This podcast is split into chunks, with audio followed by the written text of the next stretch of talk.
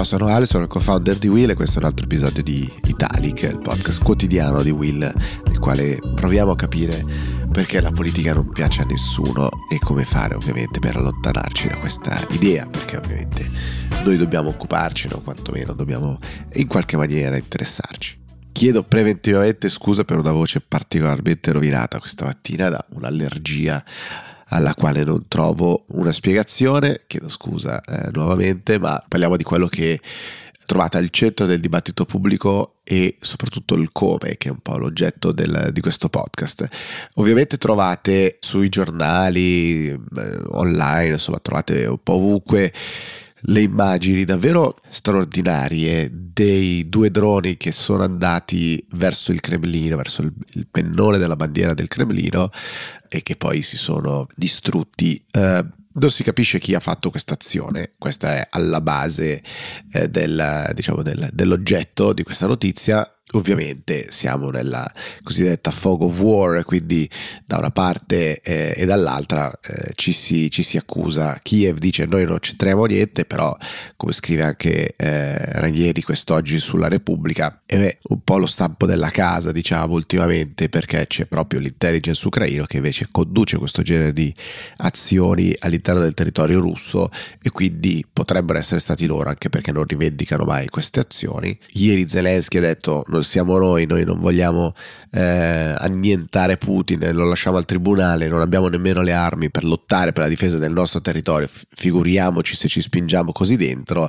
in realtà non è vero perché come sappiamo ci sono delle azioni che Kiev fa. Dall'altra parte pensare che sia Putin da solo a fare un gesto di questo tipo è eh, difficile perché, come scrivono anche tanti giornali, Corriere Repubblica oggi, eh, ricorderebbe un po' eh, quello che era successo con eh, Gorbaciov quando eh, un aereo da turismo ehm, atterrò a Mosca di fatto evitando quello che era considerato una difesa impenetrabile. In generale, e questa era anche un po' la, la tesi contraria a quanti dicevano che l'11 settembre era una cosa di Stato, ovviamente non ha dimensioni paragonabili la cosa, ma eh, la domanda che ci si fa è ha bisogno il regime che sta dominando, quindi in questo caso Putin, ha bisogno di mettere in mostra una debolezza in maniera così ampia per giustificare nuove azioni, in questo caso per dire per serrare un po' i ranghi nell'opinione pubblica e continuare nell'operazione speciale, come la chiamano i russi, nell'invasione ovviamente del territorio ucraino? Probabilmente no.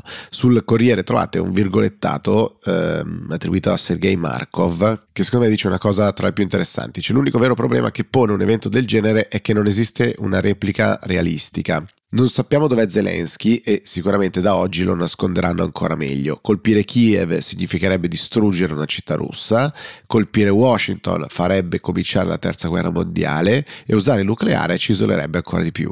1-0 per i nostri avversari, chiunque essi siano, hanno fatto un bel colpo d'immagine. Molto interessante questa eh, lettura, diciamo, molto stringata, ma altrettanto eh, semplice da seguire ed efficace. Quindi occhi puntati su Mosca, su Putin, che cosa farà eh, delle prossime ore, che cosa penserà come risposta eh, efficace e sufficiente a tutelare la sua immagine, ovviamente di uno zar eh, che sa quello che sta facendo, che è eh, invincibile, eccetera. Dall'altra parte c'è eh, tutta l'attesa per la controffensiva eh, ucraina in, in, piena forza che dovrebbe svilupparsi nelle prossime settimane.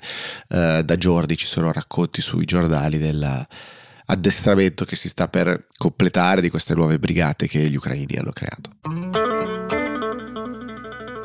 Sui giornali trovate poi direi almeno altre tre cose eh, degne eh, di essere discusse nella giornata, probabilmente ovviamente ce ne sono tantissime informazioni come sempre, sapete io sono un grande fan dei giornali, eh, ce ne sono, c'è, c'è tantissima ricchezza, eh, anche cose più o meno utili, ma appunto direi tre temi. Uno ovviamente le alluvioni eh, il disastro che sta succedendo in, eh, in Emilia Romagna, eh, conseguente a delle piogge molto forti, sono venute giù praticamente l'equivalente di due mesi di pioggia, ci spiegano sui quotidiani il Corriere Repubblica oggi che eh, si sono sommati delle forti piogge con la neve che era ancora un po' sul, sugli Appennini, che quindi scende, ingrossa eh, i terreni molto molto rapidamente, ma soprattutto la siccità che aveva eh, colpito il nostro paese in generale per tantissimo, i letti dei fiumi, dei torrenti erano praticamente completamente secchi e quindi il terreno non è in grado di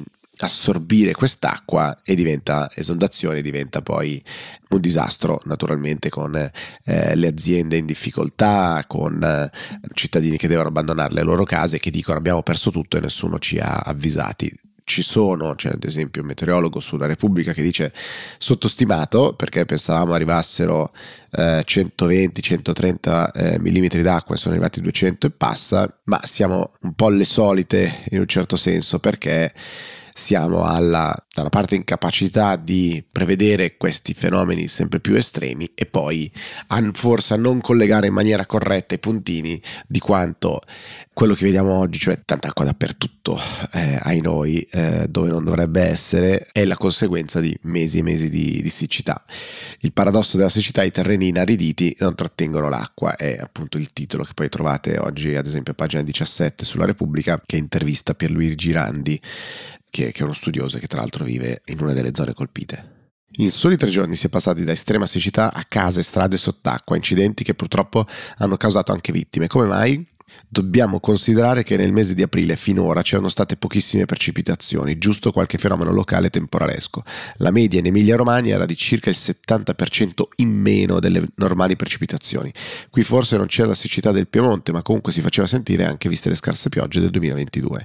Si è passati quindi dalla siccità alle piogge di una stagione in meno di due giorni. Normalmente precipitazioni come queste si registrano al massimo a novembre o ottobre, non certo maggio. Quindi Giacomo Taglignani di Repubblica chiede cosa ha causato l'impatto così violento delle alluvioni. Beh, ormai lo sappiamo, questo è il nuovo clima, è più estremo e dobbiamo prepararci con tutti i mezzi. Da decenni era ampiamente previsto, grazie ai modelli di clima, che sarebbe successo. Ora non sono più scenari e proiezioni, lo tastiamo con mano. La distribuzione delle piogge sta infatti sensibilmente cambiando. Periodi dove piove troppo poco, alternati da alluvioni molto intense, che è quello esattamente che è successo. Altri due temi ehm, abbastanza giornalistici, anzi uno politico e uno giornalistico. Quello politico è direi il divertimento, perché un po' traspare il divertimento di Alice Line che se ne va alla Leopolda e dice ma è la mia prima volta qua, come sapete la Leopolda è la stazione eh, riconvertita a, a Firenze dove Renzi ha fatto, eh, non so, 10-12 edizioni dell'appunto Leopolda, che è la sua kermesse, la sua convention nata prima con Civati, poi è diventata una cosa tutta sua. Quindi è lo spazio dei renziani, mettiamola, mettiamola così. Quindi Elish Line ci va, dice, ah, prima volta, eh, carino. E visto dove siamo, dice, pensiamo più a ripartire, a ricostruire. Ricostruisce con chi? Con Landini, quindi con i sindacati, con la CGL lungo abbraccio dice saremo al vostro fianco eh, nel creare le condizioni per un lavoro meno precario. Quindi grande stilettata all'ex leadership di, eh, di Renzi nel, nel, PD, un nuovo corso, c'è chi dice eh, Elish Line vuole fare del Partito Democratico una grande cell, sinistra, ecologia e libertà, quindi diciamo rimettere il PD a sinistra, molto più a sinistra di quanto non fosse eh, più con le spinte, diciamo, se volete, centriste riformiste degli ultimi anni. Da ultimo c'è il racconto che trovate un po' ovunque, su, specie nelle home page, dei giornali di una eh, bambina appena nata che è stata affidata a una di queste strutture che appunto consentono l'affidamento di, eh, di neonati. Eh, la bambina è stata eh, immediatamente ritrovata in buona salute, in ottima salute, ben curata e poi è arrivato anche la lettera, il biglietto della madre che dice eh, proprio non, non, potevo tenerla sostanzialmente prendetene cura è, è un pezzo di me è un pezzo della mia vita indimenticabile è difficile non pensare immediatamente a quanto era già successo, ricorderete, no? con eh, addirittura Izio Greggio che era intervenuto con la cordata di imprenditori eh, potenziali da, da suggerire da, per aiutare questa madre, eccetera. Mi sembra un po' di rivivere di nuovo quel, quel tipo di racconto, forse in una maniera un po' più sana, eh, ma non so quanto effettivamente si entra sempre nella sfera molto molto personale ed è un caso di una singola persona che ha preso una decisione, tra l'altro consentita in ogni modo dalla legge e diciamo consentita anche dall'esistenza di strutture come quelle in oggetto e quindi perché andare a, a raccontare forse per sfrugugliare eh, dei sentimenti, dei dibattiti, chissà, forse sono io che mi perdo dei pezzi su questo. È giovedì, facciamoci forza, ancora un giorno e finisce la settimana, noi ci sentiamo domani, buona giornata a tutti.